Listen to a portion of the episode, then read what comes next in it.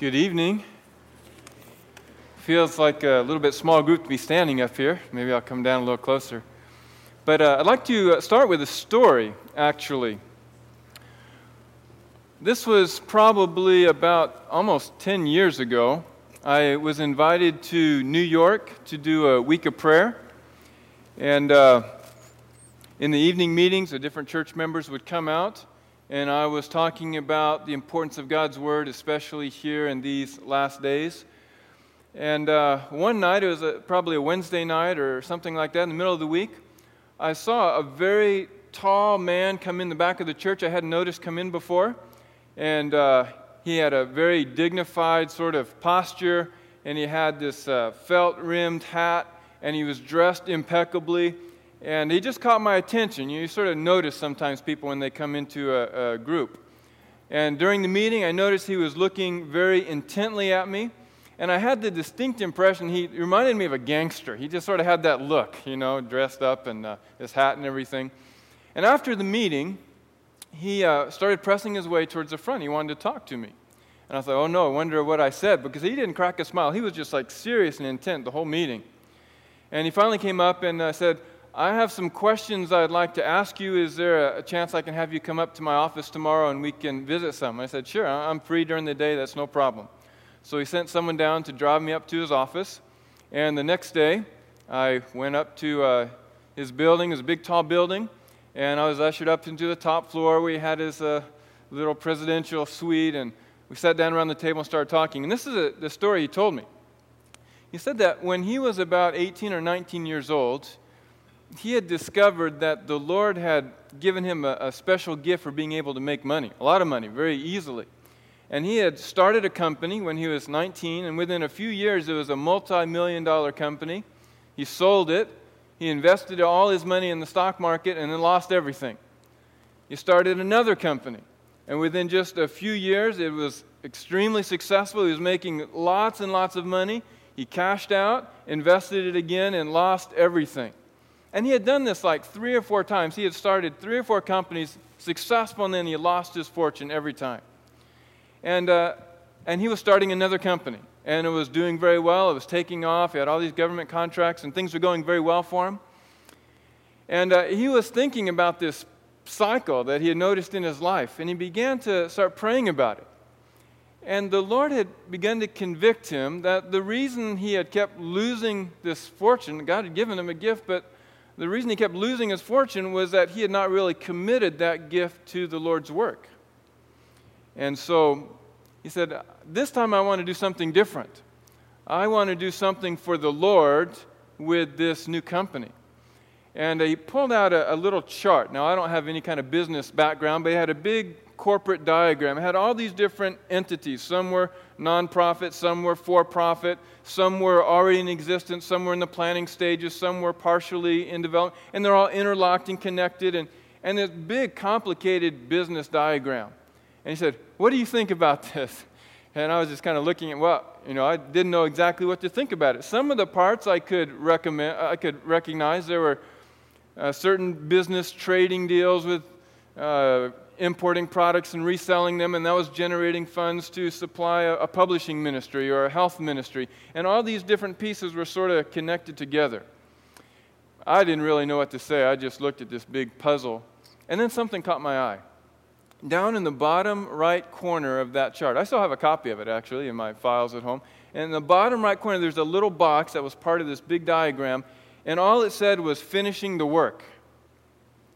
And so it caught my eye, and I looked at it, and I said, well, you know, I understand what the publishing work is, and I understand about the ministerial work and the health work and some of these different parts, but what is this box down in the bottom corner? And I'll never forget, he looked me right in the eyes, and he said, we believe that there's a missing piece, and we're leaving room in our plans for God to show us what that is. And I've thought about that over the years. We've been wanting to see the Lord come for a long time as a denomination, for 160-some years, and we're eagerly waiting to see the Lord come, and yet it just seems like, you know, what is it really going to take to finish the work? Is there maybe some missing piece, some missing key, something that we've overlooked? something we need to make room for in our plans? Well, I believe there is, and that's what I'd like to talk about tonight. Turn with me in your Bibles to the book of Matthew, chapter 28. Matthew chapter 28, and while you're turning there, I'd like to just offer up another short word of prayer.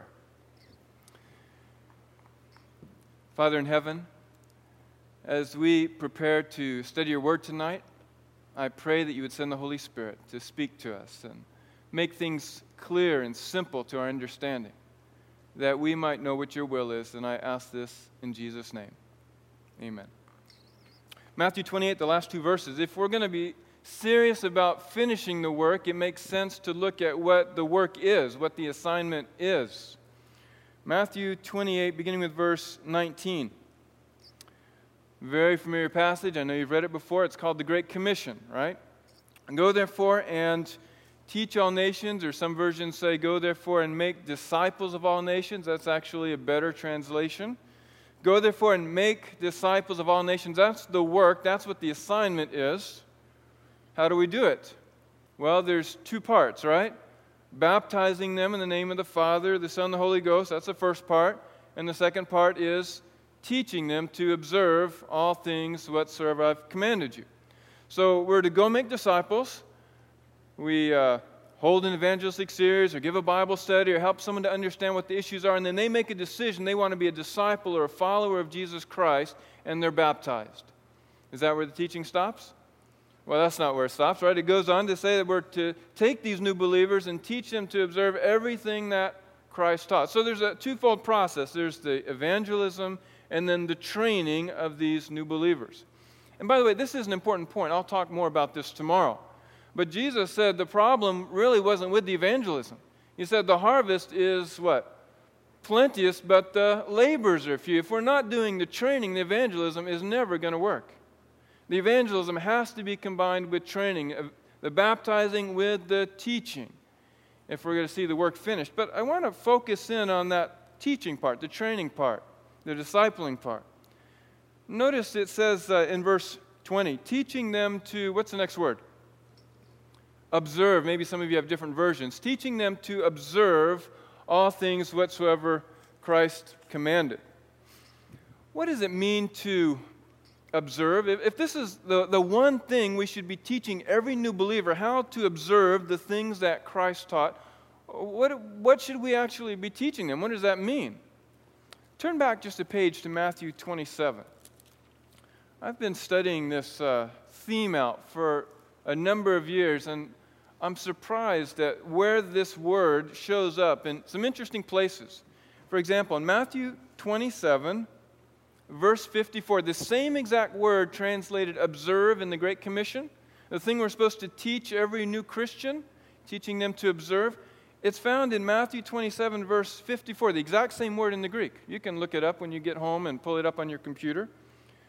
Now, when the centurion and they that were with him, what's the next word?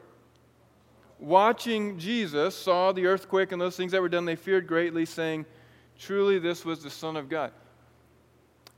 What was this centurion doing there at the cross? What was his job? What does it mean when it says he was watching Jesus? What was his assignment? What was he trying to do? To keep his eyes on him, keep his attention fixed on him so that the disciples couldn't come and steal him.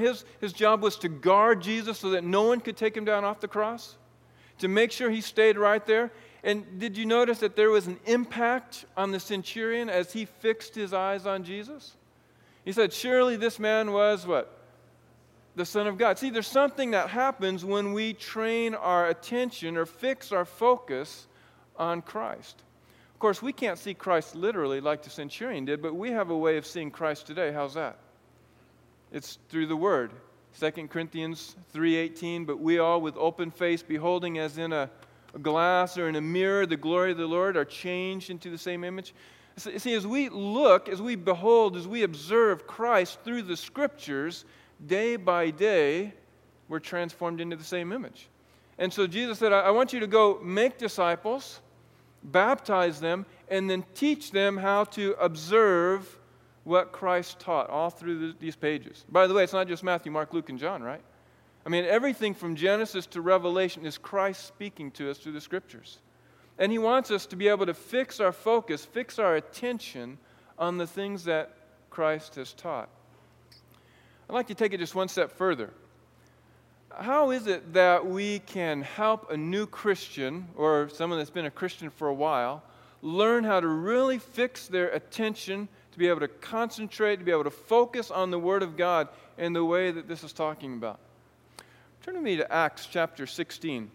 Here's another place where the same word used in the Great Commission shows up. There's many places. They're very interesting word study. Acts chapter 16, verse 23. You'll find the same exact word used in the Great Commission in this verse. This is Paul and Silas. They were at Philippi. They had just been arrested. And you remember they were singing in prison and the whole story. Anyway, verse 23. When they had laid many stripes upon them, they cast them into prison, charging the jailer to what? Keep them safely. It's the same word that's used in the Great Commission. What was this jailer's responsibility? What was he assigned to do? To keep them. Make sure that they did not get out of the prison. Make sure they stayed there. In fact, he knew his life depended on it.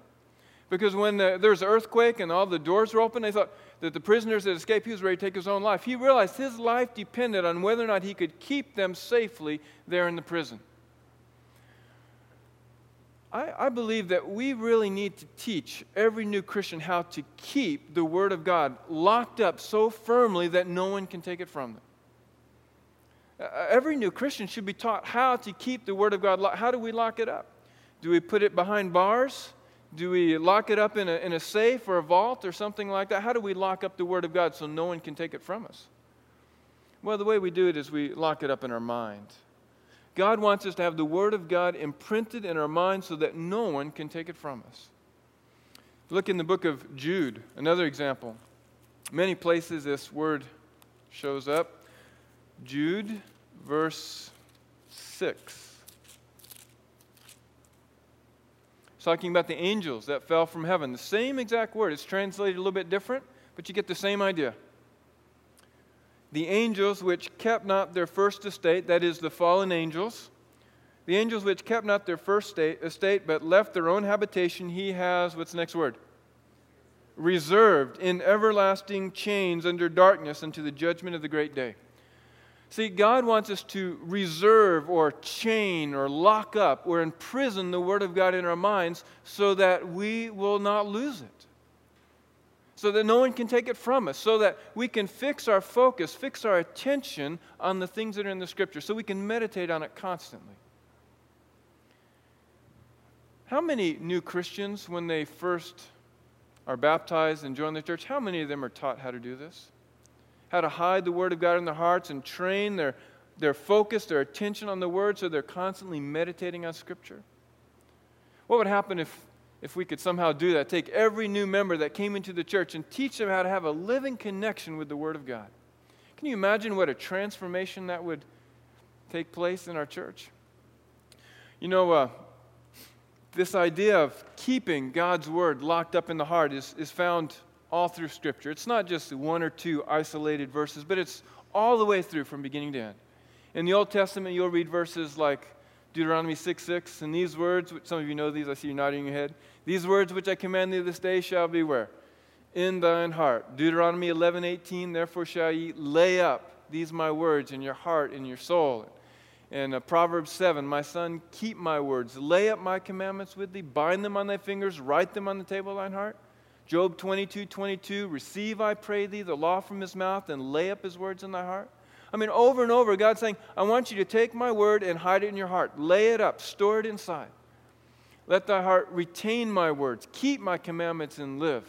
Get wisdom. Get understanding. Forget it not. It's not just in one ear and out the other, but learn how to take hold on the Word of God, to hold it fast. In Proverbs 4:13, it says, take fast hold of instruction. Let her not go. Keep her, for she is thy life. Just like that jailer. Our life hinges on whether or not we can keep hold of the Word of God. You find the same kind of language in the New Testament. For example, in 1 Thessalonians 5:21, it says, You know the verse that says, prove all things, what? Hold fast that which is good. In Titus 1:9, it says, hold fast the faithful word as he has been taught. In 2 Timothy 1:13, it says, holding fast the faithful word. I mean, you see this whole same idea again and again of hold fast, keep it. Don't let it go. Make sure it's that you're keeping it, you're guarding it, you have a chain, it's locked up so that no one can take it from you. This theme just runs all the way through from beginning to end. In fact, even in the book Revelation, you'll find this several times. Revelation 3:11, behold, I come quickly, hold that fast which thou hast, that no man take thy crown. What Jesus was giving us in the Great Commission was clear instructions about how to finish the work. He said, if you want to finish the work, here's what you do. You go make disciples, baptize them, you lead them to Christ, you give them the information they need to make an intelligent decision for Christ, and they're baptized, but then you teach them how to keep, how to guard, how to hold fast to the Word of God. And if we did that, if we just followed those simple instructions, can you imagine what a transformation it would take place in our churches?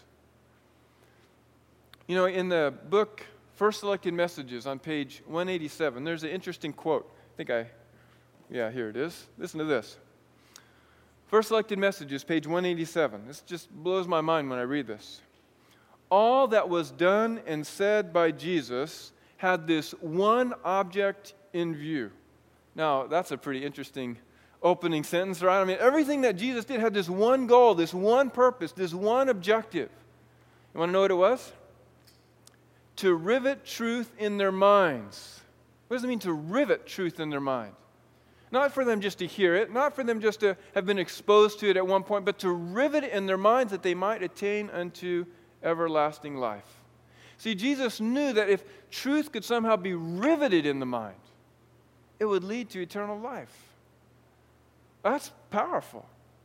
In the 1888 materials, on page 194, right in the middle of this whole big controversy at Minneapolis, you know, in the 1888 General Conference session, Ellen White made this interesting statement. She said, the Bible and the Bible alone, laid up in the heart and blessed by the Spirit, can make a man right and keep him right.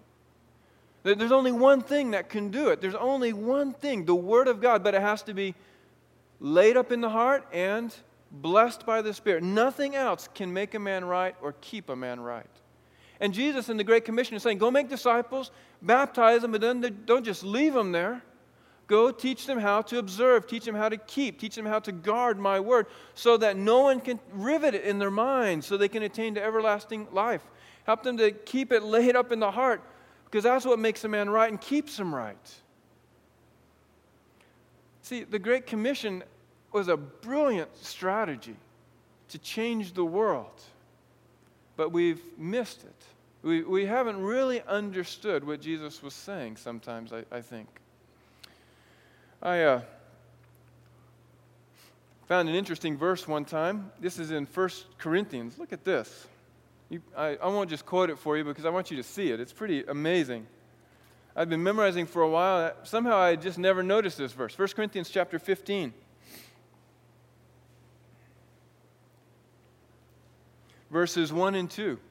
Now some of your Bibles it'll say hold fast, but some in the King James it says something a little different. Very interesting. Moreover, brethren, I declare unto you the gospel which I preached unto you, which also you have received and wherein you stand, by which also you are, what? We're saved. We're saved by the gospel. But is there a condition? By which also you're saved if you, King James says, if you keep in memory. In other words, it's not just enough to hear it. It's not just enough to make a one-time decision, but it needs to be kept in the memory. We need to hold fast to it. We need to keep it locked up, to observe it, to guard it. Because, you know, it's very easy to let things slip, isn't it? Hebrews 2:1, wherefore we ought to give the more earnest heed to the things which we have heard, lest at any time we should let them slip. It's so easy to let things slip. And Jesus wanted us to be able to learn how to hold fast to the Word. If we could somehow do this, I'm convinced it would revolutionize our churches. In fact, I've had people, many people over the years have told me that just learning how to memorize Scripture has changed their life more than any other thing that they've done. I've had many people tell me that. And I think the Bible teaches the same thing. Turn with me to John chapter 14. This word observe or keep or guard, it's translated many different ways. You'll find this 3 times in this chapter. Now in John 14, you'll know Jesus is about ready to go to the cross, and this is the Last Supper with the disciples. In John 14, 15, 16, right through there, some important teachings that Jesus is trying to get across to the disciples. Look at John 14, verse 15. 15 and 16, really they should probably be read together. The same exact word used in the Great Commission is found here in verse 15. If you love me, what? Keep or guard or hold fast to my commandments. And I will, what? Pray the Father, and he shall give you another comforter, even the Holy, even the Spirit of truth, whom the world cannot receive, and so on. In other words, if you love me, then here's the deal I'm offering to you. Keep my words, keep my commandments, and I will pray the Father, and he will send you the Holy Spirit. Do we want more of the Holy Spirit in our life? Well, here's the condition, right? If we love him, then we keep his word, and he'll pray the Father and send us the Holy Spirit. The disciples didn't quite get it, so he comes back to them again in verse 21. He that has my commandments and what? Keeps them. It's the same exact word used in the Great Commission. In the Greek, it's exactly the same. If you have my commandments and keep them, you're the one that loves me. He it is that loves me. And he that loves me shall be loved of my Father, and I will love him and will manifest myself to him. Now, how do you like that promise?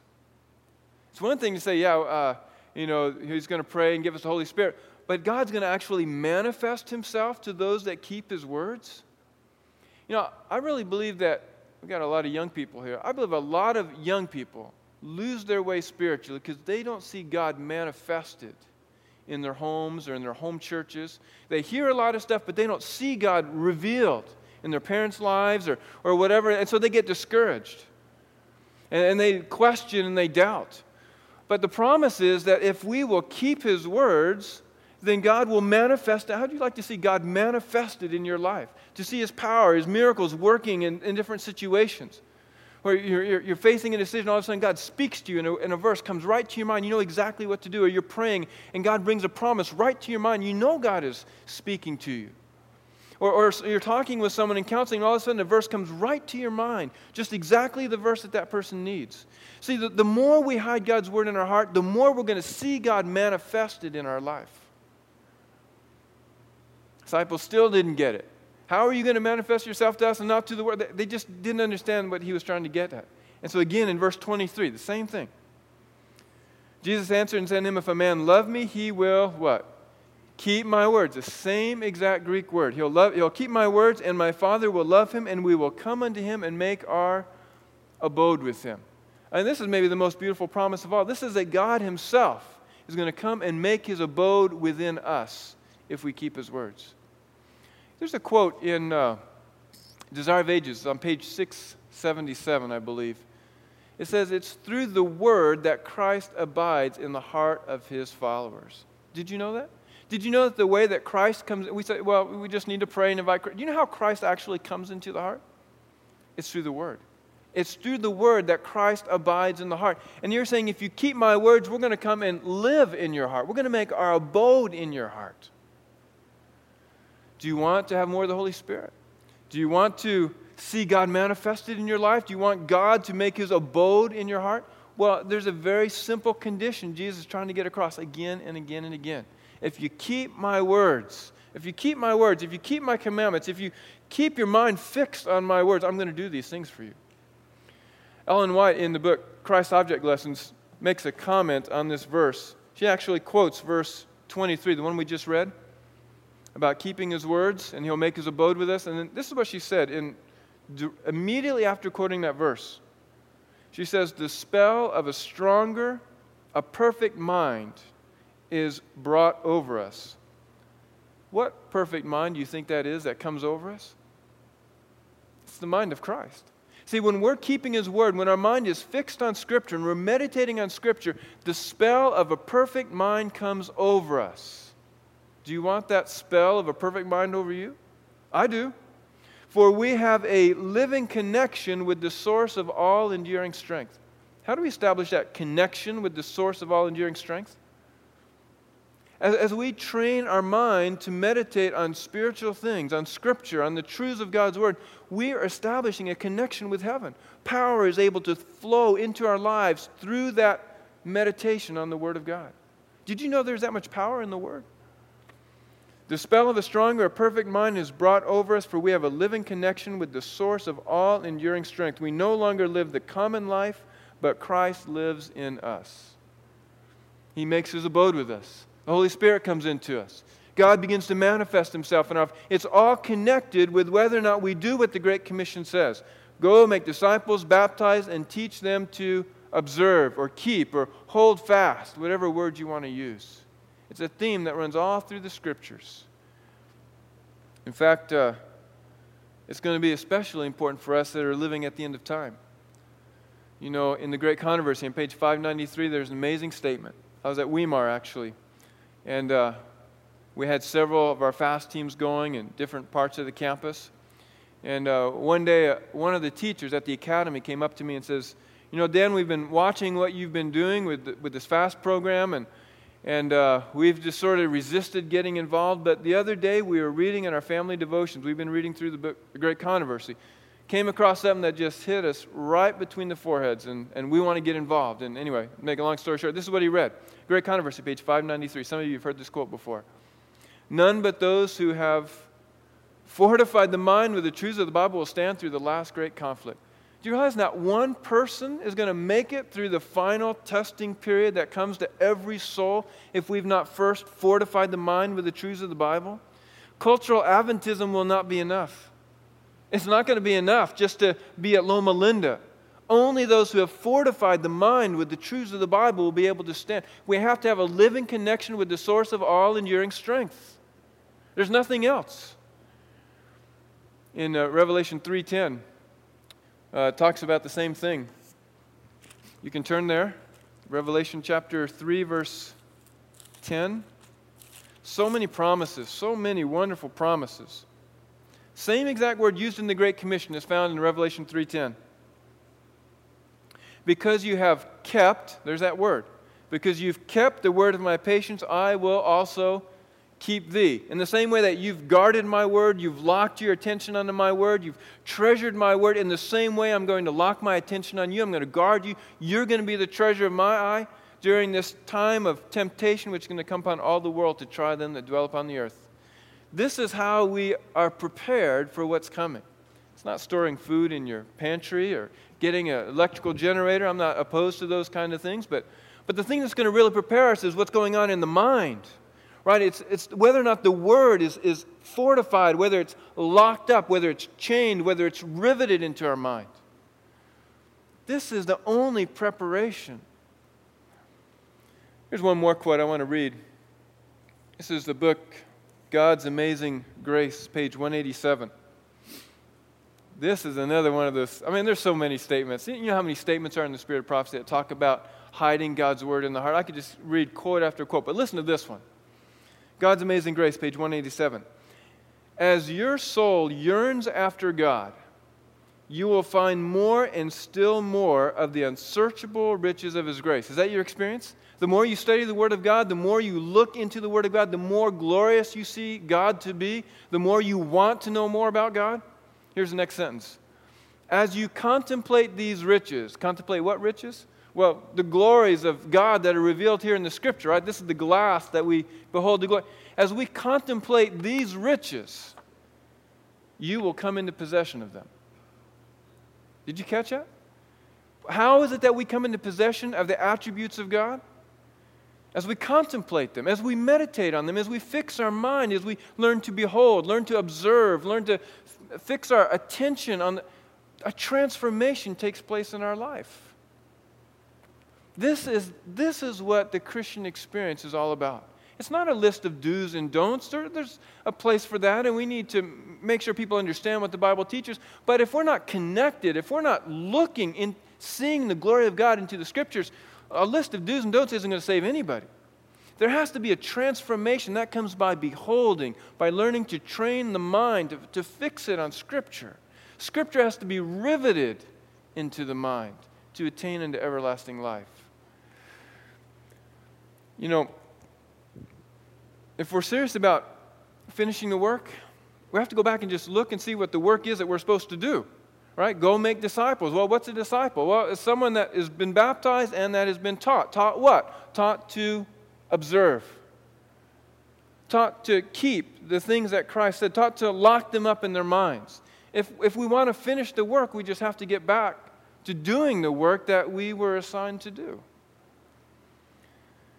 You know, it's I'm going to just be blunt, if that's okay.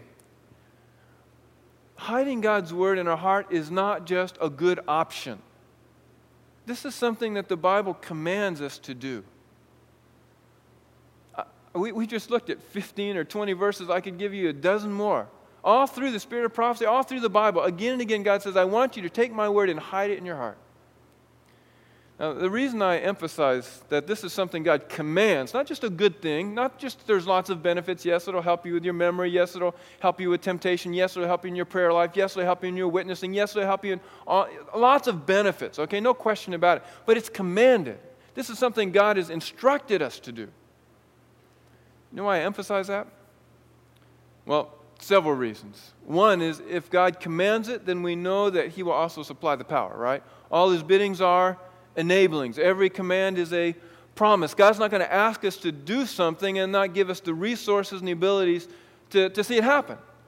And God has created us with the capacity to be able to memorize Scripture effectively. I guarantee you, if you use the right methods, you can learn to memorize Scripture successfully. But there's another reason. This is what I want to focus on tonight. And here's where I'm going to have to get a little blunt. Many of us do not really live by Scripture. We live by our societal norms. In other words, if you're part of Advent Hope, you look around and see what everyone else is doing in Advent Hope. If most of the people are vegetarians and you become a vegetarian, if everyone dresses a certain way or they don't wear jewelry or something like that, and that's what Advent Hope does, and you're part of that group, that subculture, then you do the same thing. And it's great when the values match with Scripture. Right? I mean, that's great. I hold those values. I think they're important. But what happens when there's something the Bible clearly teaches, but it's not something that's a part of the norm in Advent Hope? Do you understand what I'm saying? This is where we discover whether or not we live by Scripture or we live by Advent Hope. It's when there's a difference. When we have to make a decision for ourselves, am I going to do what the Bible says, even if no one around me is doing it? And I believe God wants us to live by Scripture. Advent Hope is great. Loma Linda is great. Being an Adventist is great. But, you know, none of those things are going to save us. We need to get connected with Scripture. And that needs to be the source of power in our life. That needs to be the motivating factor behind everything that we do.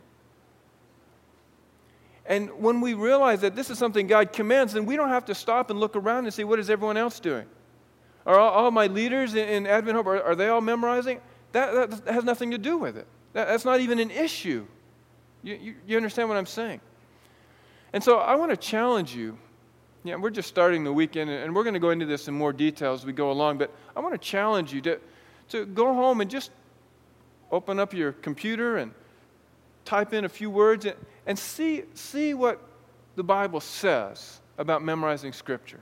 See what the Spirit of Prophecy says about hiding God's word in the heart. Just see for yourself what God really wants us to do and make a decision based on what you see for yourself in the Word of God. Not what I've shared tonight, but what the Bible really says. Make a commitment that we're going to do what Scripture says, not just talk about it, not be hearers, but doers. Is that too much of a challenge? Just ask you to go back and see what it actually says and make a commitment to do whatever it is you find. Because I know what you're going to find. I know what you're going to find. But we need to make a commitment. An individual commitment, not just a peer pressure thing, not just a This has to be something that we individually commit to doing, or it's not going to last. It's not going to work. You'll start, may do it for a while, may do it for a year, may do it for 6 months, whatever, but somewhere down the road you get busy with your studies, exams, or work, whatever, have a little baby or something, and it keeps you busy, and it'll just drop off. We can't do that. We can't do that. I pray the Lord would help each of us to dig into the Word and see what God is saying to us and live our lives by Scripture, by Scripture. May the Lord help us to do that.